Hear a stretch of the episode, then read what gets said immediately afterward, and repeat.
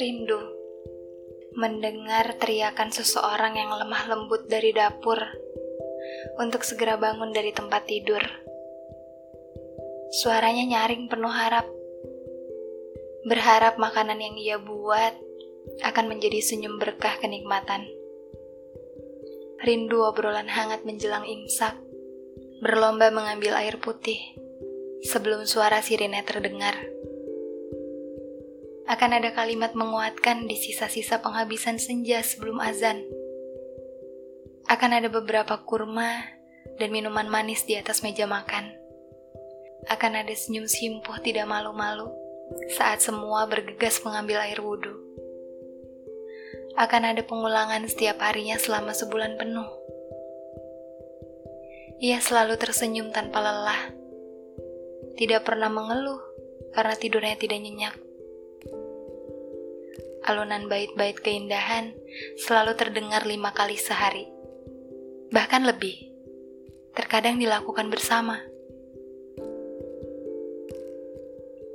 Ibu adalah tokoh utama, pemeran terbaik yang semesta beri untuk kami, pemeran terbaik yang selalu kami rindukan setiap saat. Ibu Pertiwi sedang berduka. Hibur ia dengan kesadaran diri.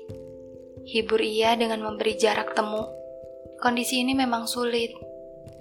Memisahkan jarak antara kerinduan, memisahkan tatapan hangat, memisahkan genggaman erat memisahkan peluk kerinduan. Satu yang tidak dipisahkan, jarak antara kening dengan sujud. Untuk memohon agar kesedihan dan kerinduan ini segera menemukan titik terang. Sudah pasti akan ada banyak kerinduan lainnya. Kita hanya punya jarak dan menebusnya dengan doa, menyimpannya di satu gundukan angan kebersamaan. Tidak apa-apa. Menuju bulan baik, harusnya menyambut dengan kebaikan, bukan? Redakan kecemasan, redakan kerinduan, redakan kemarahan, dengan doa dan memaafkan, sampai nanti, sampai tidak ada lagi jarak.